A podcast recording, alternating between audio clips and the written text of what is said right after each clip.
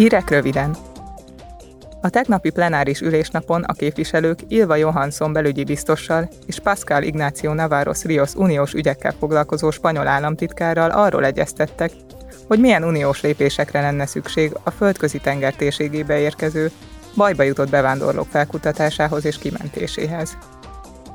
Johansson biztos felszólalásában emlékeztetett arra a tragédiára, amikor a múlt hónapban a görög parti őrség egyik hajójának közvetlen közelében süllyedt el egy bevándorlókat szállító hajó, az Adriana, és több mint 600-an lelték halálukat.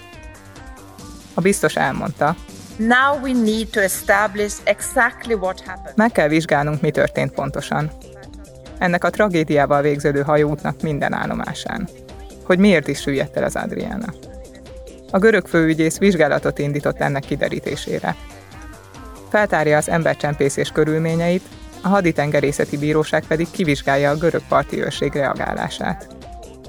Bíznunk kell abban, hogy a nyomozás után sikerül megállapítani a tényállást, és adott esetben felderíteni az embercsempészet útvonalát. Navarro Rios spanyol államtitkár legfőképpen arra a megállapodásra tért ki felszólalásában, amely a tagállamok között a migráció problémájának kezelésére jött létre. A tanács továbbra is elkötelezetten küzd az embercsempészek és az emberkereskedők hálózatainak felszámolásáért, hogy ne legyen kifizetődő ez az üzleti modell. Szemléletünkben ugyanilyen súlyt képvisel az irreguláris migráció kiváltókainak kezelése.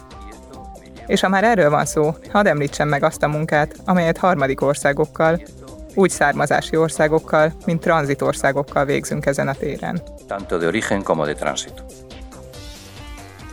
Strasbourgban a képviselők olyan szabályokat fogadtak el, amelyek révén bővülni fog az alternatív töltőállomások közúti infrastruktúrája. Ennek megfelelően a közúti törzshálózat mentén 2026-ig legalább 60 kilométerenként kell elektromos töltőpontokat létesíteni a személygépkocsik számára, 120 kilométerenként pedig a tehergépjárművek és a buszok számára. A parlament a tengerhajózással járó környezeti terhekre is gondolva a tisztább üzemanyagok nagyobb arányú használatát várja el a tengerjáró konténerszállító és személyhajókon is.